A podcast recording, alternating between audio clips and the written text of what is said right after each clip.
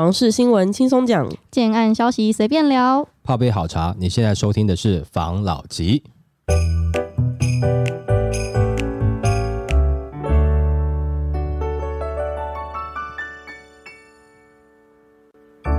关心你的房事幸福，我是房老吉。我是大院子。我是茶汤会，我是梧桐号，这一集呢，我们想要来跟大家分享。嗯这几说与其说是新闻分享，不如是说透过新闻来看到整个社会的一个现象。人家不是嗯都说透过现象看到本质吗？嗯没错，我们今天就要来分享，就是有点像是整个现在房市的趋势啊，跟发展发展的情况啊。嗯 OK，那第一则的新闻，他在讲现在能买房吗？估价师说，这情况买房永远比租房好。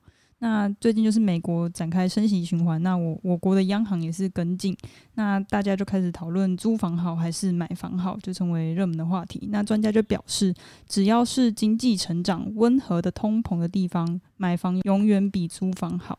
但事实上，通膨是一种财富的重新分配。至于为何少数人可以不变穷，然后反而是有钱，关键就是在于有没有拥有房地产。那许多人说，买房扛房贷当屋奴，庞大房房贷可能会使就是你的钱支配所得就是大减，但选择租房，随着房租越来越贵，甚至高过于薪薪资的成长，到了中后期，为了应付房租，可以支配的所得或是生活费将越来越少。但如果选择买房的话，可以将居住的成本锁住。当后来物价上涨、薪资增加，在居住成本变动不大的情况下，可以支配的所得跟生活费反而就可以提高。那现在政府一方面致力维持稳定的通膨，一方面政策又鼓励租房跟补助租金，而不是提供买房的诱因。那长期下来将会使得买房者跟有房租享受经济成长的果实，这是温和通膨的好处。这样子，呃，他说这个其实我觉得就是以经验来看啦。嗯，哦，就以往的经验来看，的确是你呃有房的，到后来哦，的确他的好像财富比是稍微增加一点点。嗯那房价呃房租会不会上涨？其实呃房租上涨是属于就是慢慢的比较缓的啦，他不会说哦今天房价涨完，我我下一次跟你签约的时候我就涨价，不会吗？它不会涨那么明显。哦，偷就是默默的，对，它嗯可能是微微的涨，而且它有可能在换房客的过程中才涨。涨价了。嗯好，譬如说你今天跟我租呃一万五，那我在网络上面我就叫叫，或者我叫中介帮我问，我要我要租一万七，哦哦，，你看有没有新的房客？当合约一到的时候，我就跟你讲说，那不好意思，我们就到这边啊，因为有一万七的要来租，那哦这限于什么？就是你这个区域是特别好的，哦，比较段不错嘿比，较好的，比较嗯夯的。那这个区域特别好，但有两种状况嘛，一种状况是它可能就是商圈内哦，那另外一种就是它离他工作区域近，哦，这都是有可能的，所以它会有一个有人想要的一个状况下，那它是不是就有机会微微慢慢的把租金提升？嗯，那一间提升，那另外一个房东不是白痴嘛？对，大家就慢慢跟着提升，慢慢慢慢慢慢越那那就越来越高了。嗯，哦，它可能时间会稍微长一点点，但是它是会上去的。所以你以时间拉长来看，就是，但你先当然先讲，大部大部分的人都没有想说我要一辈子租房子了，大部分啦。嗯，但是如果你真的是一辈子租下去的话，你会发现你的成本一直在上去啦，哦，对不对？那再来还有另外一个就是，你就怕哪一天房东他这个合约结束他不租你啊，嗯那你不租你，你又要再找新的地方，然后又要搬家成本，然后又要有的没有的。那甚至如果你搬到的地方离你工作区域更远，那会不会有其他的成成本，譬如说嗯你的通通勤勤成本等等之类的？啊、但没有说你买房子，你有可能因为工作换地方嗯哦，也有可能。但是你房子还是在那边，你还是可能会增加你的通勤成本，还是有可能。嗯但是你现在呃，就以北市来讲，大家想买，但还是离捷运站近一点点啊，因为捷运站不会随便乱搬嘛。嗯哦，对不对？所以，但我工作的地方可能，哎，我可能换个捷运线通一通，我还是会到嘛。嗯哦，就是说，其实交通也算是一个很重要的一个因素啦。嗯 OK，所以那你真的以长时间来看，的确是这样子啦。但是你在这个之前，其实短时间你还是要看一下你到底行不行，因为呃没有错啦。那你能买房当然是更好嘛，对不对？但是呃，如果说买房以后会让你痛不欲生的话，那你就得考虑了。嗯，所以呃，可能我们在看这个新闻的时候，我觉得大家都要有一个这个对于自己的状况的平和能力，就是说没有错，大的道理是这样子，但适不适合我哦，那你自己要去考虑嘛，嗯对不对？像譬如说，大家都觉得说，哎，你书读得多，将来工作就好，但大的方向是这样子，但是有没有的人他就是不会读书，所以他培养别别的技能，以后他出来社会，他还是可以赚钱，他还是可以养活自己。嗯嗯是不是？哦，就是说大方向是这样子，但是不一定每一个人都适合，你还是要找到你比较适合你自己的这个模式啦。嗯因为他刚才讲到必须说，因为跟这个通膨嘛，哦，嗯跟还有这个美联储美国的关系嘛，那我觉得其实我们就来就分享一下好了，好不好？就就是因为其实我们之前常常就是针对一些新闻哦，单个单个的去讲。嗯但是呃，如果说你整个就最近的状况，你要整个去谈的话啦，其实呃，我我来做一个简单，我以我个人角度，我在看房地产的话，我会参考的一些东西，嗯好，但不代表绝对对，但是你也许也可以参考看看，好，好不好？那在讲这个之前，我就要先讲了，就是其实我觉得股市、房事，嗯其实它是一个结果哦，就像譬如说你结了婚会生男生女生一样，你懂我意思吗？就但前提你要先结婚，但现在很多人没有结婚就有，那我们就把结婚这个就定义成一个动词，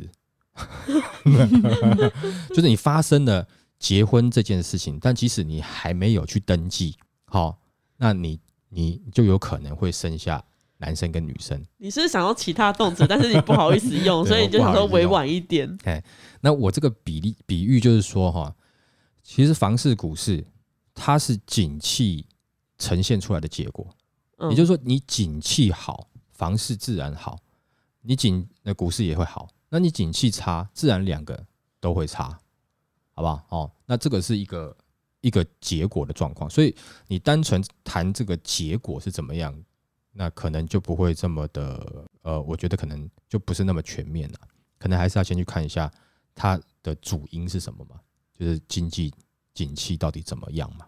那讲到这个，像最近的状况，我们就要先讲到这个美元了嘛。哦，美元在一九七一年跟就是它从就是金本位就脱钩黄金的啦。啊，在尼克松总统那个那个时候，他就脱钩黄金了。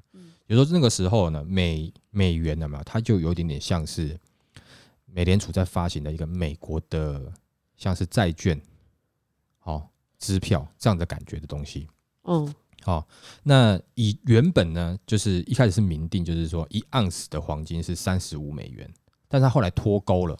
那脱钩之后，也就是说，呃，这个这个它的利率还是浮动的就会比较明显一点点。好，那在那之后，就拉近一点来看。好，呃，先讲脱钩是以前你要有多少的黄金，你可以印多少钱。它脱钩之后，它可以凭他自己的个人信用，也就是美国的国家信用。来去印钱多或少嘛，嗯对不对？好、他就不用说我一定有多少黄金了嘛，反正我要印就印了，就开始有一点像大富翁了，对不对？嗯好、这种游戏的感觉了。好，那在二零二零年疫情爆发的时候，这时候美国是不是做做 QE？对不对？这你们都知道嘛，对不对？他是不是印很多钱？那那个时候在二零二零年控制疫情是控制的还可以，就是说控制疫情对经济面的影响控制的还可以啦，对不对？所以在那个时候，他就是大印钞钞票嘛，撒撒钞票嘛，所以那时候的热钱就开始慢慢流往哪里？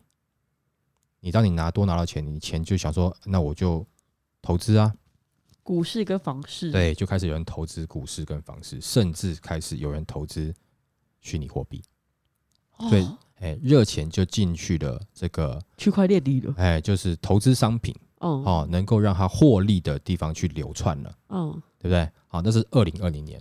好，再来是二零二一年的状况又不一样了哈、哦。同样的股市、房市还在热，币圈也在热，但也因为它持续加大这个 QE 的力道，那就变成是我在美国来讲，我上班的，我待在家里领补助金，居然比我去上班赚的多。这之前有新闻大家都有听到嘛，对不对？那请问一下，那我还想去上班吗？我就在家里领补助金就好了嘛。是不是嗯？就像我们现在台湾的状况嘛，很多人很想要确诊，在家领保险，对不对？休十天哦，然后又领个六万块七天了，啊，休七天，好，对，好，更正一下，七天，然后领个六万块，哎，平均一天将近快一万块的收入，哎，对啊，而且什么事都不用做。嗯，那如果可以天天确诊，你人又没有事，而且一六万块可以一直狂领下去，你不想领吗？是不是？啊，对，我说这个是一个人的心态啦所以那个时候 Q E 的状况就导致很多美国的劳工宁愿在家里领领这个疫情的补助，然后不去上班，陪陪家人，想想天伦之乐，是不是？嗯，那那这样子的状况下，然后大家又有钱嘛，嗯对吧？你领的这个这个补助金以后，你就想什么？要么我投资啊，要么买买东西啊，犒赏一下自己嘛，对不对？那这个时候没有人去上班了，那但是问题是你还是有东西要生产，这个时候你企业该怎么做？你在家领的薪资很高哎、你你在家领的补助很高了，对不对？那嗯企业要叫你回来上班怎么做？加薪、挖人才，对不对？是不是嗯大家在二零二零年有看到？没错，对不对？哈，不然其实像台湾也一样啊，台积电也是啊，加薪扩大，是不是？黄真人，真人对不对？薪资都不低，嗯是不是？但是在这一点上面，其实也间接证明了，就是说人员薪资的薪资幅涨，它是一个涨幅喽。嗯也就是说，这些人他不只是来上班，假设他今天是做运输的，那你是不是你的运输成本也增加了？因为你的人员薪资增加了嘛，嗯对不对？哦，那这样子的状况下，是不是有一点点微微的通膨的现象开始出来了？微微的，对不对？你你还是在做一样的事情，可是必须要付你更多的钱，你才愿意做。那所以便是在二零二一年，其实通膨就已经微微开始了。那美联储其实还是在继续印钱，他在这个时候他没有没有去试着去抑抑制这个通膨，因为那时候只有一点点的小火嘛，他没有做。但我这个听到的是说，因为那个时候哈，就是要拉抬这个美联储主席呀、鲍威尔的声量，继续撒钱，让民众更喜欢他。结果呢，在二零二二年，他就当选续任美联储主席。但这是我听到哦，有国外一些人在讲，就是嗯还在骂，甚至在鲍威尔的更前一任的主席也在骂，说为什么不早点去打击通膨？好，还在通膨开始的时候还继续大印钞票，这是二零二一年的状况。那接下来就二零二二年了，鲍威尔当选了，就续任美联储主席。那接下来到二零二二年，二零二二年呢，没有想到的是什么？是居然乌俄战争爆发，中国疫情又来一波，所以中国又封城。嗯乌俄战争爆发，这个是怎么？就是第一个，你的油价可能会上涨，嗯嗯，是不是？你的成本又上涨了，嗯然后你的粮食是不是在未来有可能上涨？嗯嗯对不对？我们之前有讲过嘛。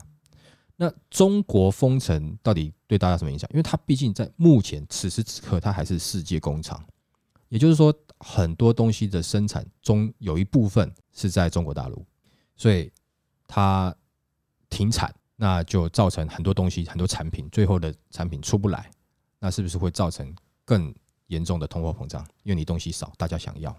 嗯对，所以美国现在是已经是这四十年来最可怕的通膨了。哦，现在已经就是七趴八趴了。那连鲍威尔他自己也承认说，他们自己这个抑制通膨太慢了嘛，所以在这一次，他们期待是能够靠这个升息哦，然后缩表，慢慢来去让这个通膨慢慢缓着陆。但是他自己都说很难，我们只能祈祷。他自己讲，他们只能祈祷。好，那这个是到二零二二年的状况。那他二零二二年，他等于是他就是 Q T，他已经是三码了嘛，对不对？他就开始在在升息了嘛，对不对？好，那呃，他主要升息是美国的这个联准会，嗯，哦，就是美国中央，等于是美国中央银行啦。它的升息是它对上这个一般银行之间的呃这个基本利息、基本利率啦。哦，那这些银行再把这个基本利率他们拿到的钱，再去去，比如说对外做放款啊、哦贷款之类的。嗯所以它调整这个利率的话，等于就是说你的买方的购买力会下降，而且他不是说今年要升七次吗？对不对？嗯七次、八次，甚至九次，会达到这个通膨下来为止。所以在这样生生不息的这种氛围下，其实大家就会开始害怕了，嗯，甚至包含可能有一些有经验的房地产投资人，我讲的是投资人。那这些投资人可能他不一定走特别长线的啦，哦，那他可能就已经准备要离开市场，甚至已经离开市场了。那为什么呢？因为其实他们都知道一个道理，就是说，其实房地产呢，有的时候它并不是你喜欢什么房子，而是你能够借到多少钱，你懂吗？你能够借到多少钱，你才能买得起什么样的房子？对，嗯其实并不是你喜欢什么房子。那也就是说，它现在在加息的状况下，就是让你的呃这个贷款的成本拉高很多，所以你能够买得起的房子就就有限了，对不对？那你能够借到多少钱？先讲，不是你随随口随口讲说我能够借到多少钱，我可以买，不是你还要考虑到你后面能够还多少钱呢、假设你能够借到这个钱是你后面你还不起的，银行也不会借你了。嗯对不对？哦，不然就引发像之前什么次贷危机一样了啦。哦，所以现在有这经验以后，我相信银行它会特别小心，嗯所以你在贷款就不是那么容易了。那这样子的话，然后那再来就是在我刚才讲的是有一些投资人他就已经离开这个市场，对不对？嗯但是也有一些在美国有一些有钱人，他开始盘整啊，盘整他的这个财产，呃哎，对，房地产资产。嗯。哦，他是会入市，因为他要抵抗通膨，美国通膨的七趴到八趴，但他会盘整他的自己手上持有的房产，有一些可能是比较偏奢侈品的，嗯。他可能就不一定会保留，哦，那可能有一些不管是流动性高的，嗯。或是有机会获利的，哦，这样子的产品，它可能会留着。哦那在台湾的话，没有，其实台湾目前其实一直通膨控制在两趴上下。那有的人会觉得说，那两趴其实还好啊，对，两趴还好，但关系到，譬如说你的财产金额多少啦。嗯如果你财产金额很高，对不对？那一亿的两趴是多少？一亿的两趴是两百万啊，一亿的两趴是两百万嘛，对不对？嗯所以你你如果说你因为通膨你掉了，突然掉两百万，你会不会有点痛？有有点痛嘛，对不对？好，那假设呢，你的存款是十万，那你的两趴多少？十万的两趴是两千块，啊，那你会不会觉得有差？你会为了你每个月被蒸发两千块去买房吗？有 不会不会，谁为了蒸发两千块买房？对不对？哈，这种感觉你就不一样了嘛。嗯嗯所以也就是说，在台湾的这样子的通膨在两趴上下的状况下，其实还是有钱人比较有机会会去会去思考他要怎么样去对去抗通膨。但是一般的民众来讲，就是说你其实也不需要为了这东西那么紧张啦。哦，嗯但我们会紧张，只是说不是说紧张为了那两千块我们拿去买房子啦。哦，来来去来去保值你的财产嘛，抗嗯通膨嘛，哈、但这个是谁重谁轻，我觉得大家就可以自己去评断。那有的人就觉得我那两千块，我就是一毛都不可能给人家，我就是要为了两千块我去买一间房子，买了以后，反正我付得起啊，对不对？五年之后我再卖，我要全部赚回来，也有这样的人。哦，看个人，看个人，对不对？好，那这样子的话，其实我们刚才讲的就是像美国的状况，是不是他的购买力开始下降？嗯然后有钱人可能会盘整他的资产，那有些短期投资人都已经离开市场了，然后再来是，他现在就是因为像这样的状况，就是经济经济已经开始，你看最近是不是美国的股市已经开始就是哦一片惨绿嘛，对，嗯对不对？币圈也是，对不对？哈，都是这样子嘛，所以造成整个它的景气慢慢由盛转衰，嗯股市跌，对不对？对房市不好，对，币币圈就真的是哀嚎了。真的，那这样子的话，这个通膨的状况会造成它的财富的更两贫极贫距呃财那个贫贫富差距会拉大。嗯那这样状况下，整整个是不是代表美国的景气开始不好了，对不对？那到这边你就要先想到一点，如果我们跟美国是有相通的，美国的景气开始不好了，我们也会不好，我一开始是不是有讲，就说房市、股市甚至币圈，它是一个景气呈现出来的结果，嗯对不对？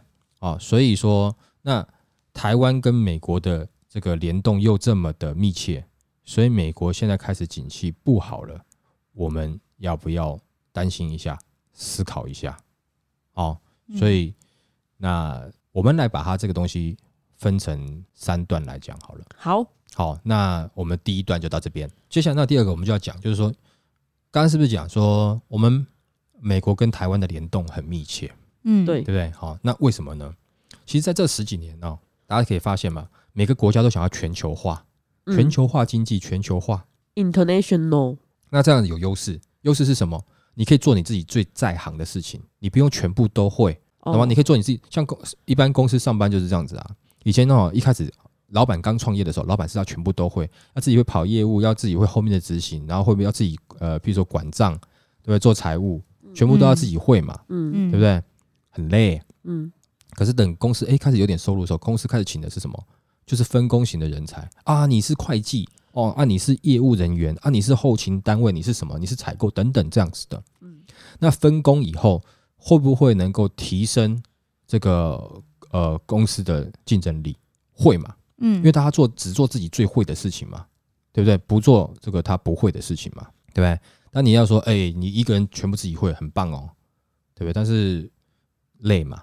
但是如果你分工出去，那他是不是就就比较，你就只做自己在行的事情？所以现在全球化经济就是这样，就每个国家都只做自己在行的事情，所以大家是绑在一起。譬如说我一个产品要出去，我要经历好几个国家，最后组合在一起出去的，而不是一个国家从头到尾生产出去的。对，就等于现在是世界的分工嘛。嗯那这样的一个问题是什么？就是，诶，你好像很强哦，对不对？但是如果说你这个 SOP 当中有没有有一个人锻炼了，有一个人他今天请假了，如果你没有 U 比的补上，那这个时候你是不是今天东西可能就出不来，嗯，有可能会出问题，嗯。对，对？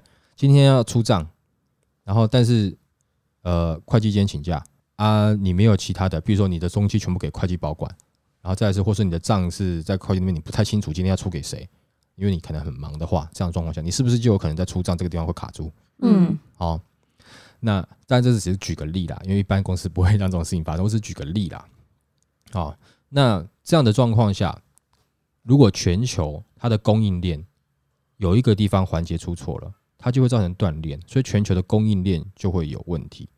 所以我们在讲的是这段时间的通货膨胀，不只是因为这个需求很高、欲望很高，还有包含一个就是你的供应链不稳。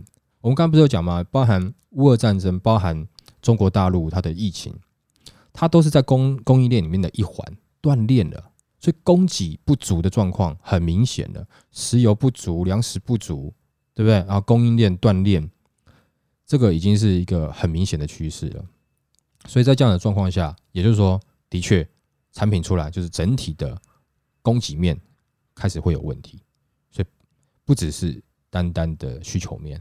所以在上一个上一段我们有讲到说，它现在升息，的确你是把需求面稍微压下来了，但是供给面还没有解决。那这样子，你的通膨打得下来吗？哦，就有点难度了，因为东西还是少，所以你可能还是会造成，即使是我升息成这样的，某些东西它东西还是会慢慢涨上去，因为它的供给不足。那美国跟台湾的互动关系是，美国是台湾前前三大的出口出口国，也就是说，嗯台湾有很多东西是要卖给美国的。嗯那台湾是美国的第十大出口就就等于说我们是也有跟美国买不少东西的。那这样子的这个两边的这个这个这个互动啊，其实是是很密切，很密切，嗯所以其实会造成这样台湾的一个呃经济嘛，其实有部分来讲蛮仰赖美国的啦。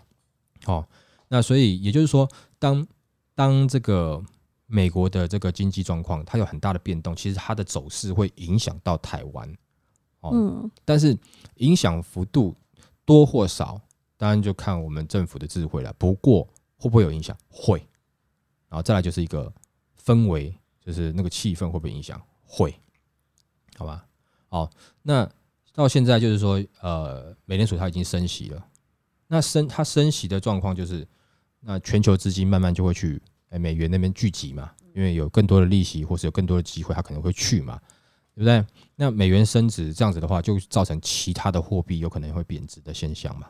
嗯对不对？哈，那以台湾来讲，台湾现在对美国的这个汇率已经到三将近三十块了嘛，对不对？等于说台币一直在跌嘛。嗯那好处是什么？好处是我们出口很简单，就是哎、就是我们比较便宜的方式，我们可以出口，美国会愿意买我们东西。可问题是我们台币贬了，那我们的购买力也下降，就是国际原物料的购买力，我们是不是也下降？嗯，那这样的下降的状况下，是不是就是我们买原物料也变贵了？对，对，那这样一来一回，到底有什么优势？好像优势也不是很大，优势在美国，对吧？那因为美元是它的嘛，它是世界、啊，世界货币嘛，强势货币嘛，对不对？好，那可是我们呃，台湾又不能不升息，台湾还是得跟进升息，因为你不升息，你短期也许不一定看得到，但是你中期不要到长期，你只要中期，你就会发现你的钱都跑走了，对资金一定会外流。虽然说现在台币对美元现在是相对是弱势，可是台币对于其他国家，某些国家我们还是强势的，因为有的国家已经贬了三趴四趴了。嗯我们当然才贬贬呃三趴啊，没有，他们应该贬到四五趴不等啦，我们再贬到三趴。嗯那这样子来看的话，就是说我们台币对其他的货币有没有还是就是他们在他们看起来，他们我台币是升值的。那也就是说，我们也这样子看起来，就是说你还是有机会防堵，因为在国内资金也不一定只有美国资金嘛，对不对？也有其他国的资金嘛，啊，所以呃，就是以譬如说这个 NEER，就是有呃名目有效汇率指数来看，就台币对于其他的的货币，目前看起来还是微幅的升值了。哦，嗯那这样子的话，是不是可以把一些更多的这个资金维持在台湾？这个是我们之前有聊过嘛？啊，你要走也不要那么快嘛，好、对不对？哈，就是嗯诶、女朋友的那个理论嘛，对不对？好，好，那再来就是，呃，美联储它在升升息之后，没有，其实就是这样的状况，没有？就是你看，在工资上涨，物价又上涨，对，我们刚才前面有讲嘛，对不对？因为先第一个就是说他在印很多钱，我要我要请员工不好请，所以我工资我要加点钱，他才来上班啊，嗯，对不对？那我要买东西，大家就就因为呃工资贵，所以物价也都上去了嘛，嗯，哦，在那之前，对不对？就是说在，在整个呃通膨大爆发之前，这个是已经是这个状况了嘛，对不对？那升息这个部分，就让企业的成本上升了，因为现在没有企业说我都是拿现金在做生意啊，很多时候都是跟银行贷款在做一些现金流的周转嘛，对不对？嗯？那我的人事又上升，我的物价、原物料又上升，因为即使是运输的工人，他的工资也涨了，所以我的运输成本也涨了，对不对？我要叫别人运货过来也涨了嘛。那别的原物料公司，他可能譬如说在开采什么东西，他的工人薪资也涨，所以他也会转嫁给我嘛。所以当我在取得这东西的时候，是不是我的取得原物料的物价也上涨？我自己公司的这个员工的薪资也上涨，对不对？然后再来是我的贷款成本又上涨。哎，你想想看，一间企业它这么多东西涨起来，那是不是很可怕？嗯对，那这样造成好，那我们先从所有这个东西上涨以外，我们就来回来看这么多的东西上涨，公司的成本很重喽，公司继续生产产品。可是当我们升息之后，你个人你还会想要乱买东西吗？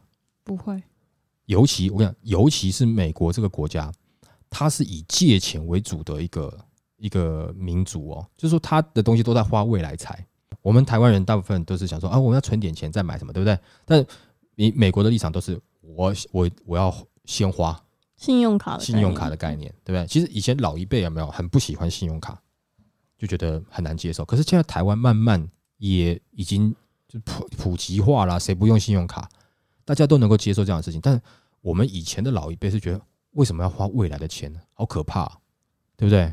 哦，但是信用卡就是花未来的钱，你用个信用。但美国这个国家它都是这样子的，也就是说，当你的借款的这个成本提升，他就不想买了，因为未来钱他不好花了。嗯他不想买产品，这个产品是公司做的，那公司是不是就业绩下降？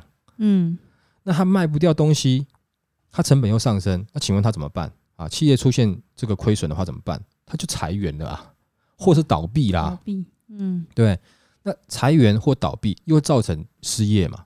嗯那失业以后他就更买不起东西，那这不就是开始一个恶性循环，对不对？这是我们现在看到的状况嘛？那这个这样是不是你的景气就是很明显会开始下滑了？对不对？嗯美国景气就开始下滑了，对那当美国景气下滑，我们就要担心一下了，对不对？只要是美国的景气不好，通常台湾都会受影响，啊，只是受影响的程度多多少少而已啦，但通常都会受影响啦。所以它的经济如果说景气不好，甚至说崩盘，那一定会牵连台湾。到如果说牵连到台湾的话，那台台湾好，我们刚才讲了哦，它是我们的第三大的出口。嗯，如果他不买我们的东西，我们是不是赚的就少？嗯所以也引发台湾有一些企业，它的东西卖不出去，而且台湾现在也有这样这样的状况，是不是？就是普遍的薪资稍微增加一点点，人事成本是不是增加了嘛？对不对？那台湾也升息，是不是？我的这个这个借贷的成本也增加了嘛？我的成本其实也增加的哦，我的原物料更是增加哦，对不对？啊，我要卖美国啊，如果说美国人都不买，请问一下台湾的企业怎么办？倒闭、裁员，是不是也有可能？嗯嗯哦，我们现在都单纯还以指这个这个呃，就是 for 台湾跟美国而已来看而已哦，还没有看到其他的地方哦，就是以这样来看，那这样的话，是不是台湾失业率也会上升？嗯嗯是不是也会感觉台湾经济开始不好？那这个时候，如果你要买房，你贷款很难申请的，因为经济不好。那贷款很难申请，那你的购买量要下去了，那就影响房市啦。房市觉得，哎、好像很多人也没办法买了，对。而且先不要讲说你贷款好不好申请，你搞不好就不想买房了。你搞不好你的薪资或你工作都受影响，你都不想买房了。嗯，那嗯那你买房的意愿下降，是不是房市就会受影响？对，是不是台湾房市也就会跟着开始走跌？嗯对吧？哈，这是我们在看的一个模式跟逻辑嘛，好不好？嗯那这一段先分享到这边，好不好？好，那刚刚已经讲到台湾的房价会因为美国的这个牵动，走到有可能房价会跌的这个，不景气对，不对？好、嗯这个部分，那我们现在就来看台湾现在的状况，就是台湾现在其实的房市还是供不及求啦，哦，需求面还是很多啦。那大家都讲说刚性需求，刚性需求。不过讲实在话，需求有的时候没有，我自己个人觉得，我自己个人觉得啊，不代表官方数据哈，这是一个跟风效益啊。假需求，对你，你也许其实没有那么刚性需求，你没有那么刚，但是你硬要刚，就就像是最近 Nike 出的限量款的 球哎对对鞋一样，对，就是其实你没有那么刚，哦，就是说你也许还可以租房，可整个氛围好像感觉你买房就是高大上，你租嗯。房就是比较失败。嗯。哦，再来就是营造出一个就是你不买房就怎么样怎么样的，就是说，呃，这个需求里面有一部分是虚的，哦哦，，那个那个虚可能要换一下，啊但不是多数啊，但是就是还是有一部分的刚性需求，它不是那么刚。嗯哦，那但不管怎么样，还是造成现在的市场氛围就会感觉是我的供给面不足我的刚性需求面，这个目前是台湾看到的氛围跟状况。那在这段时间，是不是房地合一二点零？嗯那房地合一二点零，它就是它会造成一个现象，是我们之前也有讲过嘛，你就会造成一个闭锁期嘛，对不对？嗯你可能要三年或者五年之后，你才愿意拿出来卖嘛，对不对？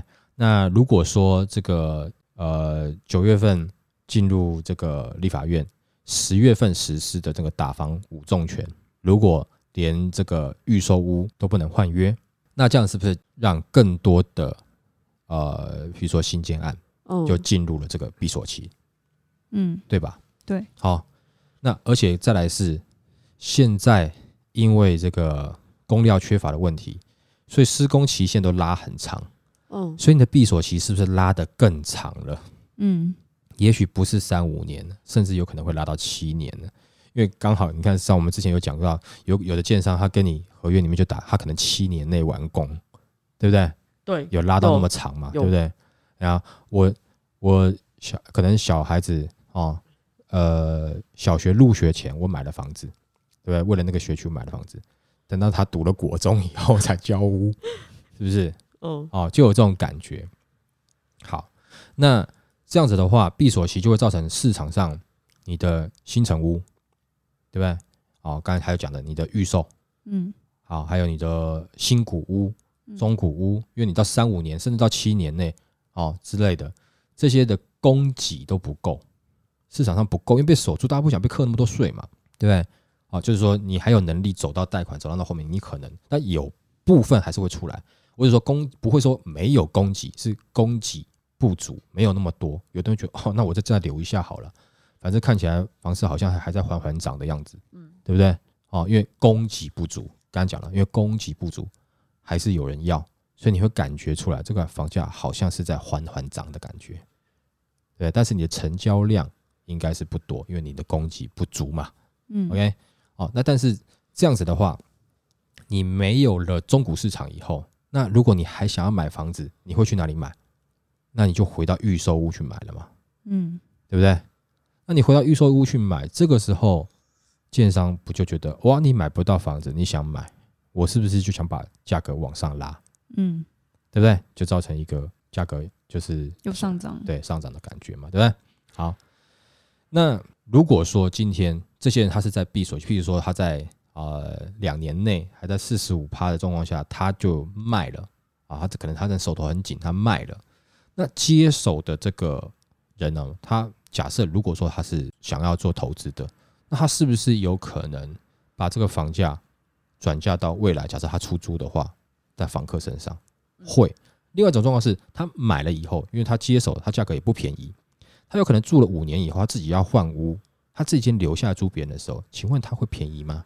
不会，他还是会依照他当时这五年呃五年前买的这个价格，对不对？然后他去摊还摊算，甚至他有可能依照他新的房子的新买的价格去把这个东西转嫁到租客上面，有没有可能？还是有，还是有。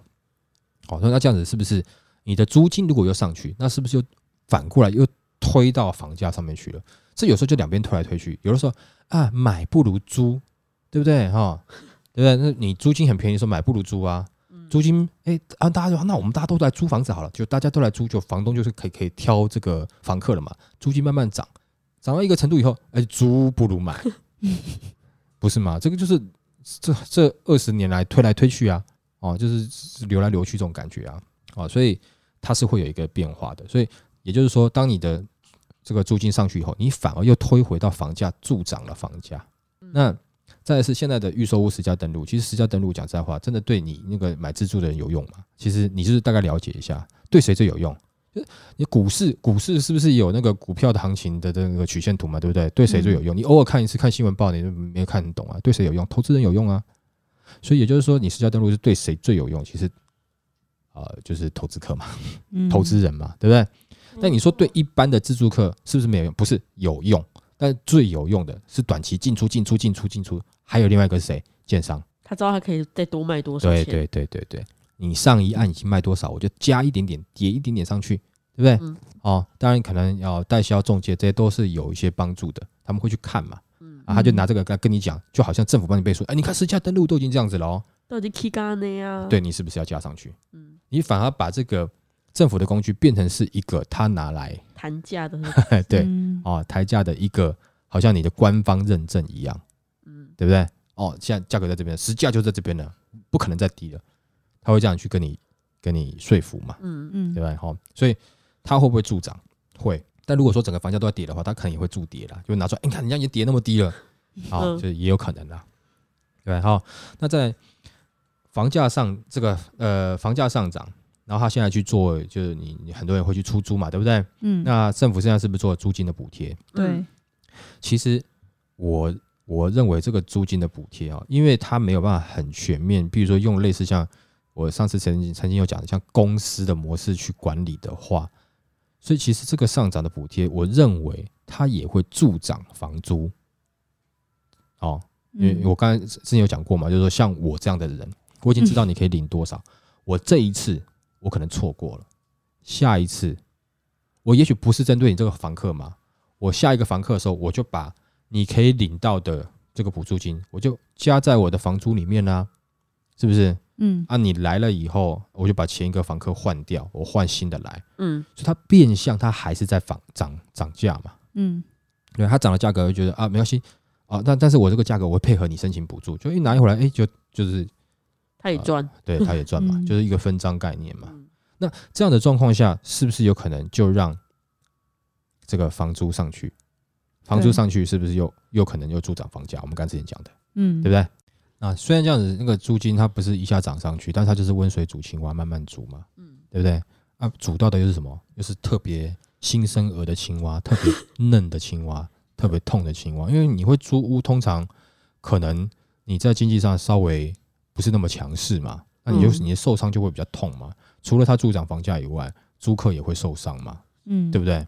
好，那再来就是它是不是最近前段时间也有呃限缩土建融嘛？嗯，对对不对？那它就会造成一个大者恒大的现象嘛，就让很多的中小的建商是不是就玩不下去？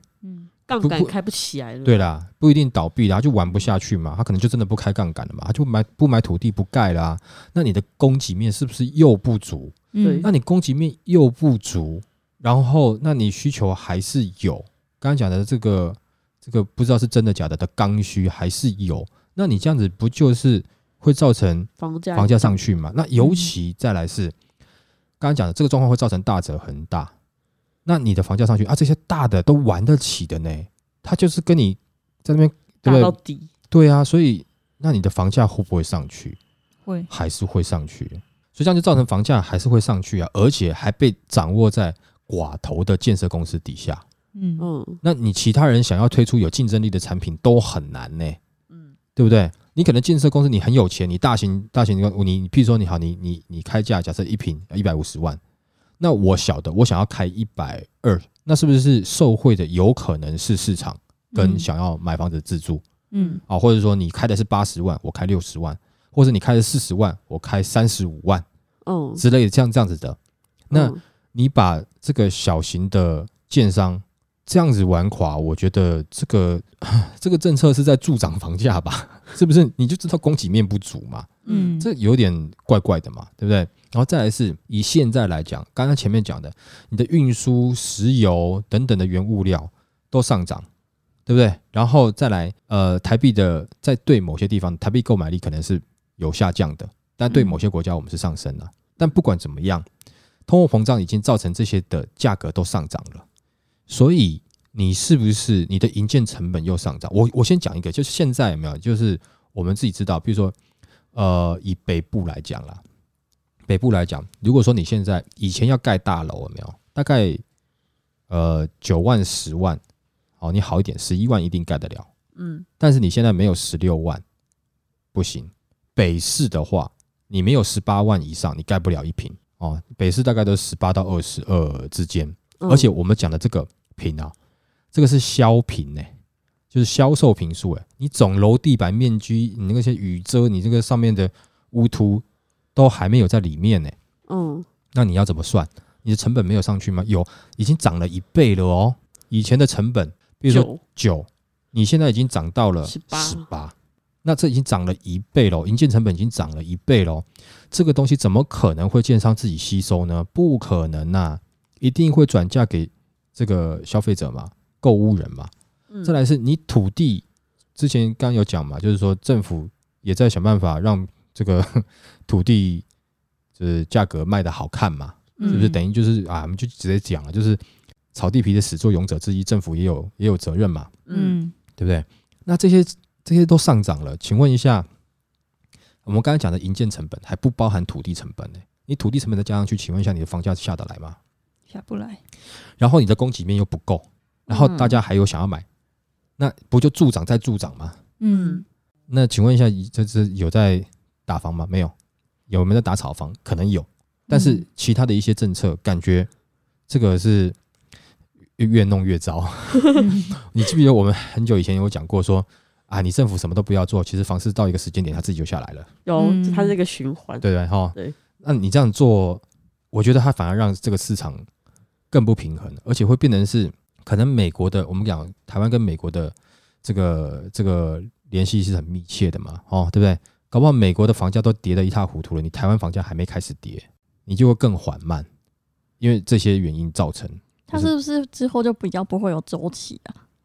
没有啦，还一还是一定会有上上下下的周期哦哦，还是一定会有上上下下，只是说你要怎么样抓到你下的时间哦，就是它会被延后了嗯哦，有可能延后了。所以现在这样，台湾的这个现在目前啊，就是说它的流程，就是说大概我我在看，大概都是有可能会这样去思考啦。哦，就是说你现在现在疫情在我们以现在这个时间点，现在疫情还在封锁嘛，对不对？慢慢是不是要准备要解封了？嗯对是不是好像有越来越好了，要解封了？那解封这段时间，在解封之前，他现在是不是已经先延后他那个打草房的那五大重拳了？也就是说，现在预售屋的合约还可以换单的状况下，对不对？好，等到它疫情解封，那这个时候投资客是不是抛售？其实，在现在已经有些短期的投资客开始抛售了，对吧？好，那等到疫情真的解封以后，你会感觉好像一个一个爆量的成交，因为大家可能要在这个十月之前，十月之前赶快脱逃的话，那他可能就会哦，就是稍微友善的 友对不对善释出对不，对？哈，试出嘛，对不对？那这个时候是不是感觉你的交易量有上去？应该是会，应该是会。好，大家会觉得哦，那我趁趁现在那个这个升息还没有升很高的时候，有的人会想说，那我就先买，或者说有的人会觉得说，我的这个怕未来房价更上去会买不起嗯，啊，或者是说有的人就急嘛，或者是说啊朋友都买了我也要买，等等，不管各种各种因素了。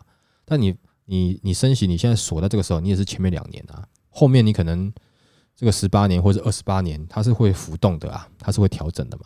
好，那不管在这个时间点，就是看起来你的成交量是有上去的。那等到这个打炒房的政策开始实施，就是那五权有没有？好，开始实施以后，你就会感觉，哎、这个开始有一点点观望的的气氛，对，会稍微缓一下下。但是我们刚才讲的，因为你还是有需求，可是你的供给面这么的不足，而且你你的土地限缩政策还让供给面的不足更加不足，然后在原物料让它的供给面就是大家观望，其实有些有点有点钱，他可能也不想这个时间买土地了，他也不想要进市场了，那就暂时不盖。那这样子的话，你的供给面更不足，那造成状况是什么？就是说哦，那新案也不多，开的又贵贵的，那我们就看看中古屋有没有可以买好了。嗯，就去看中古屋啊，闭锁期啊，对不对？等七年后交屋，对不对？嗯如果七年你之后交屋，你还要再加两年，或者是啊，你至少要加两个两年，你才会愿意拿出来卖嘛，嗯对不对？可能三十五你就稍微痛一点，你还是想拿出来卖嘛。假设如果说你你是希望得到一个获利的话，嗯，对不对？好，那这样的状况下，这么长的时间，中古屋谁你想要买房子的时候，你怎么会等那么久？我等七年，那你等七年，我干脆就就再等久一点好了啊、所以你会发现，中古屋的市场供给不足以后，这时候你要干嘛？你又没办法，好，我又回到预售市场。那人就是这样子嘛。哦，你刚刚出去哦，你回来，那那不好意思，刚刚你买的话哈，可能是多少钱？但是你现在回来买，刚刚涨了，这种感觉你就会造成建商他有涨价的这种机会，对，各位哈，他也有这样的胆识嘛，嗯嗯敢涨嘛。那人家说他涨价也可以啦，人家说他惜售也可以啦。为什么？因为他他卖了以后，他就搞不好就没有啦，嗯对不对哈？那要重新再买土地的，这个现在成本那么高，他当然希望就卖好一点点嘛。嗯哦，那这个时候就要价格就会慢慢又又被推升了。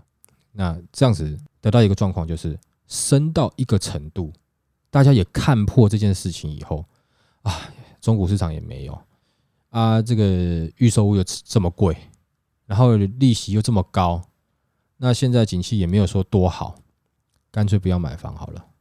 然后你会突然看到，哎，成交量下降百分之五十。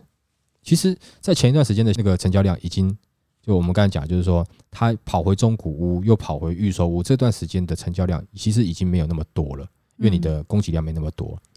那等到大家对那个价格心死以后，大家都已经放弃买房这件事情之后，你会发现原本就没有多的成交量还会下降更多。那这时候这个氛围就会造成什么？大家就开始完全都不看好房市了。嗯那这个时候房价就开始会下跌了，它会有一个这样子的一个流程。嗯，哦，它大概会有这样一个感觉，它会照这个剧本去去演，对了，但是它可能 中间会即兴的脱稿演出，我们不知道嘛。嗯，嗯但是就是大概是整个一个剧的大概一个大纲是这样哎子，大概是这样啊，剩下它就是自由发挥。嗯嗯哦那甚至到那个时候房价真的下跌的时候，造成的状况是什么？造成的状况是，你可能也不想买了。真的房价下下去，你可能也不想买。但大家有时候常会讲说啊，我买房子，我等到房价下跌再买。可是有的时候真的房价下跌的时候，你又买不下去了。哦，就是嗯还是会有这样，这是人心，这是很难心理战，对对对对对，好好，那所以我们可以看到，其实整个房价就是以这二十年来来看了，哦，你不管是之前讲，我们之前有讲过什么台海危机，啊，嗯九一地震的时候，然后或者是 SARS 啊，或是这个次贷风暴，嗯对不对？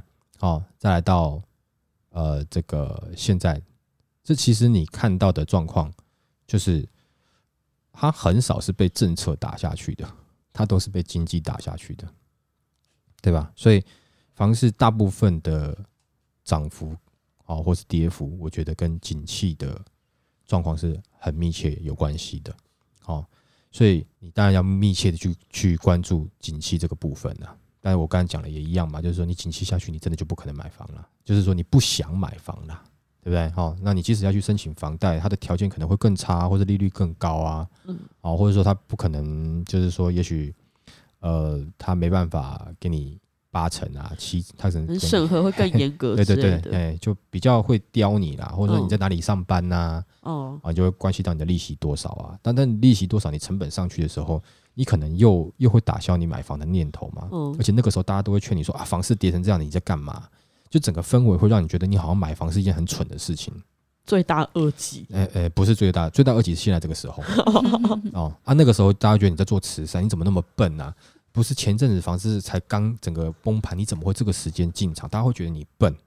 嗯，哦，但是你在房市多头的时候，你进去，然后你出来，你赚一堆钱，大家觉得你他妈最大恶极啊，对不对？好辛苦哦。嗯啊，那所以也就是说，呃，我们在讲这个所有状况，到底你要买房跟不要买房，或是你要租房或干嘛，其实应该这些东西你要去参考。就是我们之前有一集讲嘛，不是说你不要跟我讲问说，哎、我该怎么怎么做，就是你只学这个，就是怎么把妹哪一招哪一招，嗯。那你要还要你要去了解说，呃我我为什么我把妹我会这样把妹，我有把这样子把妹的逻辑嘛？嗯。好，就是我的一些想法嘛。我现在是把这个想法跟大家分享一下。嗯。那如果说你今天你要问说你该不该买房，那我觉得其实真正应该是我要先问你，哦，第一个你有多少钱？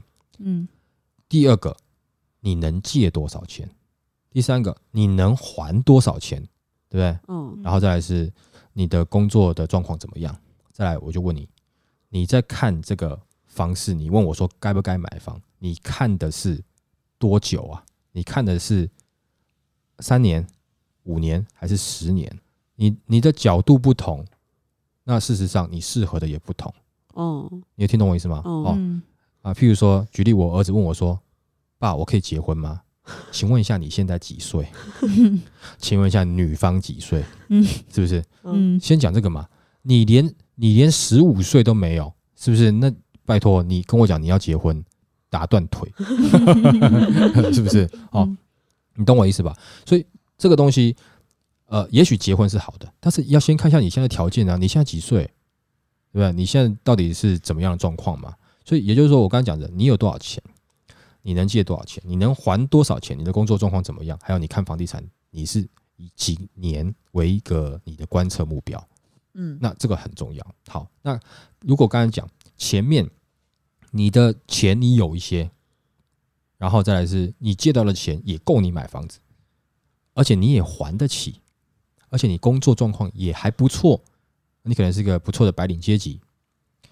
那这个时候你想要来买房，那我只能跟你讲说，如果说房地产你只要只要时间拉长，你看起来它都是涨的。所以有些人会专家会跟你讲说，哎，房地产哪里有在跌啦，都是涨。那是因为你拉远看，像 Google Map 有没有？你拉很远看的这种感觉，它看起来都是涨的。嗯长时间拉得够长，它长期看起来是涨的。可实际上中间会不会有上上下下？会有上上下下，只是这个上上下下的时间是多久，你不知道。假设说你能够承担的能力大概是三年，那刚好这三年房价都在跌，那你可能很痛。如果你已经买房子，你可能很痛，因为你这时候你不得不，你一定要卖了，你盯不了多久，你一定要卖了。好，所以说这个时候你买房，其实它就是你的压力，它就是你一个不好的一个决策，对不对？那假设说没有我这个买房哈，我对于我自身评估，我已经评估好了大概十年，那也许你就看得到这个房市它对你的帮助了。嗯哦，所以也就是说，年限跟你看这个东西，你的长短是有差异的。好，但是就是说，假设如果说你今天我们刚才讲了嘛，这个拉长看它是涨，但中间会有涨涨跌跌。如果你在跌的时候进场，哦，那你就会不错哦。对你，你有能力，但你在跌的时间进场，那也许你买的这个价格就不错。但是同样的，刚刚有上面讲的问题嘛，你贷款好不好贷？好，这个是你要去评估的。再来讲就是说，呃，到底该不该买房？我自己的立场是什么？那我就分享我自己的建议，不，这不对，不是说一定百分之百对，这是说我的一个看法，是我认为买房哦，只要你能力状况你够的状况下，你不要把买房当成是买房，你甚至要把它当成是存房。存房是什么意思？就是呃，我要存点现金，我要存点钱，哦，以备不时不时之需嘛，对吧？有这样的概念嘛？但是如果我存的钱它是会贬值的，或者是它会被通膨吃掉的，那我会觉得我存房子好像比较有帮助，对不对？哦，那如果说在我还有就是说，呃，可以在我操控的范围内，我的钱一百块卖出去，它不可能卖一百二。我给你一张一百块，我卖你一百二，没有人要，对不对？嗯，但是如果说我一个房子，假设是呃两千万，我要卖你两千二，你有可能要，但是是看那个时候景气状况是什么样。跌的时候你当然不会拿出来卖，涨的时候你可能会拿出来卖。但是你涨的时候，就是景气好的时候，你拿一百块出来卖，它还是只能卖一百块啊。而且搞不好你拿一百块出来卖，人家搞不好还九十块给你买，你不可能把一百块卖一百二十块。哦，也就是说，你存房子对你来讲，它是呃有一定的价值层面在。那当然你自己还是要存一点现金呐。然后另外一个就是说，你在贷款未来你临如果临时急需要用钱的时候，我常有状况就是说，呃，就是说朋友说他有存钱，可是他会发现一件事情，就是当他有时候急需用钱的时候，他存的钱不够去让他应付当时的一些状况。其实他除了存钱以外，如果最好他是有房子的话，哦，他可以用房子去做这个担保品嘛，嗯，所以是他会更容易在你假设你今天是刚好贷款不容易取得的的景气环境下，那你反而容易取得贷款，然后嗯用贷款去应付你目前可能要去应付的一些状况，哦，但这不是绝对，但如果你能的话，但你有这条可以选择，嗯也就是说。这个房子它在中间，它也许可以帮助你解决一些困难。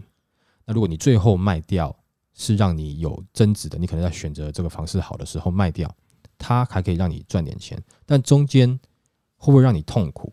会。如果说让你痛苦很痛苦，那也许你就不适合用存房的概念，对不对？哈，去去买房子。但如果让你有点痛苦，但还好。哦，那影响不大。那我觉得你有房子当然是比较好一点点的。那毕竟怎么样讲，它是一个不动产，尤其在大家的认知底下，你就是有一个房产嘛，对不对？嗯在银行的认知也是嘛，在台湾大家的心里面觉得，哦，你有房子哦，不错哦，就是还是会有这样的的认知嘛。当大家认知都是这样子的话，就代表你的背后是有个有价值的物件在支撑你嘛。好，但前提是你不能因为这个房子弄死你自己的状况下，你要去做自身评估。好，嗯那你要在选房子的时候，其实我觉得，呃，你要选择这个区域，可能如果你还有有能力余裕去选择的话，你要选择，比如说这个区域，刚才讲，不管是交通或者是它的增值潜力是不错的，然后再来是你可能要选择，就是刚刚我们好像上一集有讲嘛，就是流通性高的房子嘛。嗯那有些人在盘整，他可能也会选择一些流通性高，所以流通性高，也许就像刚刚讲的这个十三平、十平，我好转售的房子。但是如果说你今天的十三平、十平，它的总价太高，那你就要去考虑它的流通性够不够，然后再来是它能够帮你创造收入的这个这个能力够不够。假设如果说我今天十三平，我买的是三千万，那我相信他要帮我创造收益的成这个机会就比较低了。嗯哦，他只能我的如果今天真的租出去，能不能把我的这个房贷打平？那我看是很难啦，减轻减轻多少，对不对哈？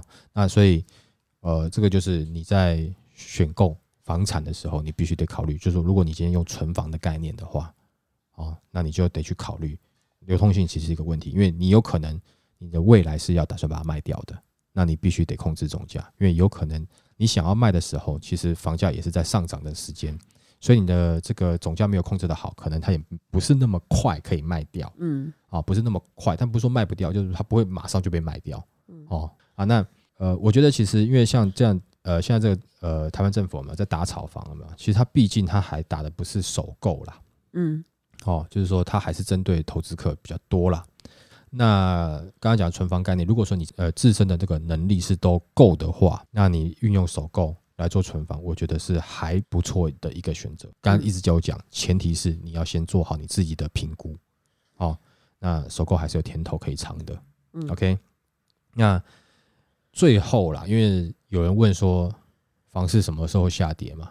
那我可以讲说，当我们刚刚讲上面这个哦，就是这个流程跑完，对不对？造成什么去化率下降啊，到最后大家不愿意买房了，信心下跌以后，房市就下跌嘛。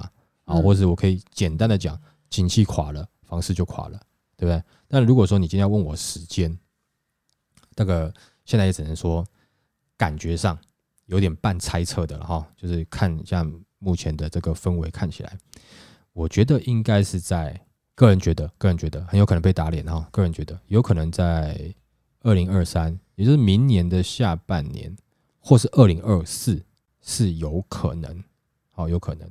但如果说美国它控制这个通膨控制的不错，真的给它软着陆了，那我觉得可能就要看看当时的状况，也许就不一定了。但我知道，呃，也有些专家说，房市有没有还有可能再好个大概七年吧，嗯哦，五年、七年，啊，但也有的专家说，他觉得明年就会下去。那我的看法也是比较偏向于在明年下半年会下去。我觉得现在台湾的房价，呃，要已经拉高到这样的程度啊，你要继续好个五年、七年哦，应该是有难度了。哦，所以我认为应该是在明年的下半年了。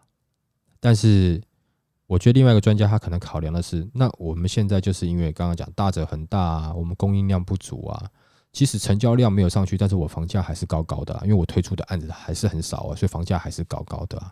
他有可能是这样的看法，嗯哦，但是我的看法是，有可能在明年就会有一些有一些松动了啦。但是你说金华区，呃，会不会这么快体现出来？嗯，我个人觉得，即使再慢，应该二零二四应该也是要有一些感觉啦。哦，但这个很有可能错啊、但也有可能猜对嘛，对不对？哈，到时候我们就来看状况嘛，对不对？但是我这个也不是说只是自己拿来猜啦，也是说我收集完这些资料，我感觉我读完这些资料，对我看还有我结合我过自己过去的经验，我感觉好像是这样子，好不好？嗯好，所以呃，今天哇，这个很长的一集，然后对不对？你会分成三级做嘛？这样呃，如果大家听完，可能中间没什么开玩笑，可能比较闷一点点啦。但这个就是我如果我在看的话的的一个比较学术一点的分析 也没有学术，这只是个人经验 哦，哦，这是我会去参考的。那你也不妨去参考一下嗯哦。那也许你会了以后，你自己也可以提出你自己的见解，对不对？啊，当然，对于我们这这些呃内容的看法，你也你也可以提出来你的看法是什么。那这个是呃我在看的一个我在看的一个模式啦，好不好？好那今天这集就分享到这边，好好不，好？谢谢大家收听这一集的防老集。拜。